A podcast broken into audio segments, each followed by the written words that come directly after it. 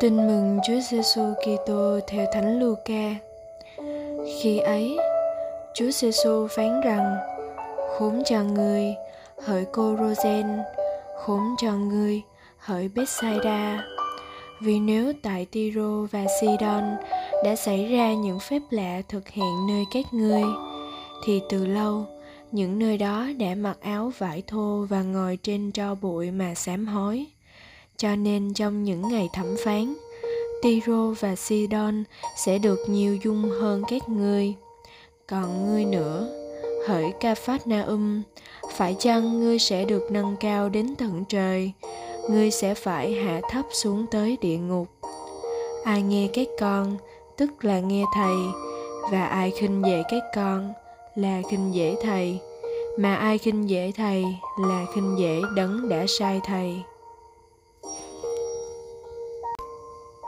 Suy niệm Chúa Giêsu sai 72 môn đệ ra đi, cộng tác với Ngài trong sứ vụ rao giảng.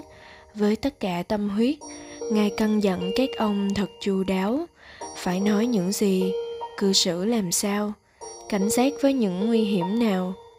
Ngài còn trao cho các ông quyền năng chữa bệnh và trừ quỷ nữa. Các ông ra đi và gặt hái được nhiều thành quả, rao giảng, làm phép lạ, chữa bệnh thì được, thậm chí cả ma quỷ cũng phải khuất phục.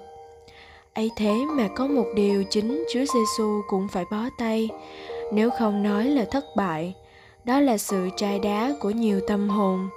Họ nghe lời dạy của chúa là chứng kiến những phép lạ ngài làm, nhưng họ vẫn không hoán cải. Chúa đã phải than khóc vì những tâm hồn chai đá như thế. Mời bạn Sự cứng lòng là căn bệnh nghiêm trọng nhất vì nó bịt kín mọi ngõ ngách tâm hồn khiến cho lời Chúa không thể thấm vào và giúp con người hoán cải. Chứ có phải than khóc vì tâm hồn chai đá của bạn không? Để bạn hoán cải, Ngài cần bạn cộng tác bằng việc sẵn sàng lắng nghe ơn soi sáng của Chúa và cũng sẵn sàng sửa đổi nữa. Sống lời Chúa Suy niệm lời Chúa và xét mình mỗi ngày để bạn có một tâm hồn mềm mại, sẵn sàng để lời Chúa thấm sâu, giúp bạn hoán cải. Cầu nguyện Lạy Chúa, lời Chúa như mưa từ trời thấm vào mảnh đất tâm hồn đầy sỏi đá của con.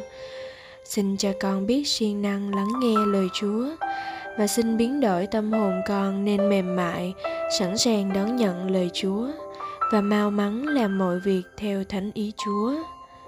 Amen.